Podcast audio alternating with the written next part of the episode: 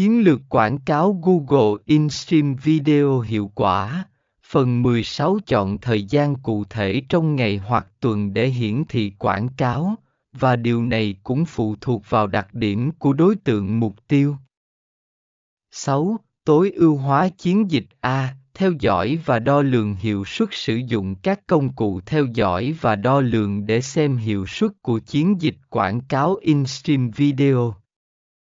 Xem các kíp, chỉ số hiệu suất quan trọng mà bạn đã xác định ở phần.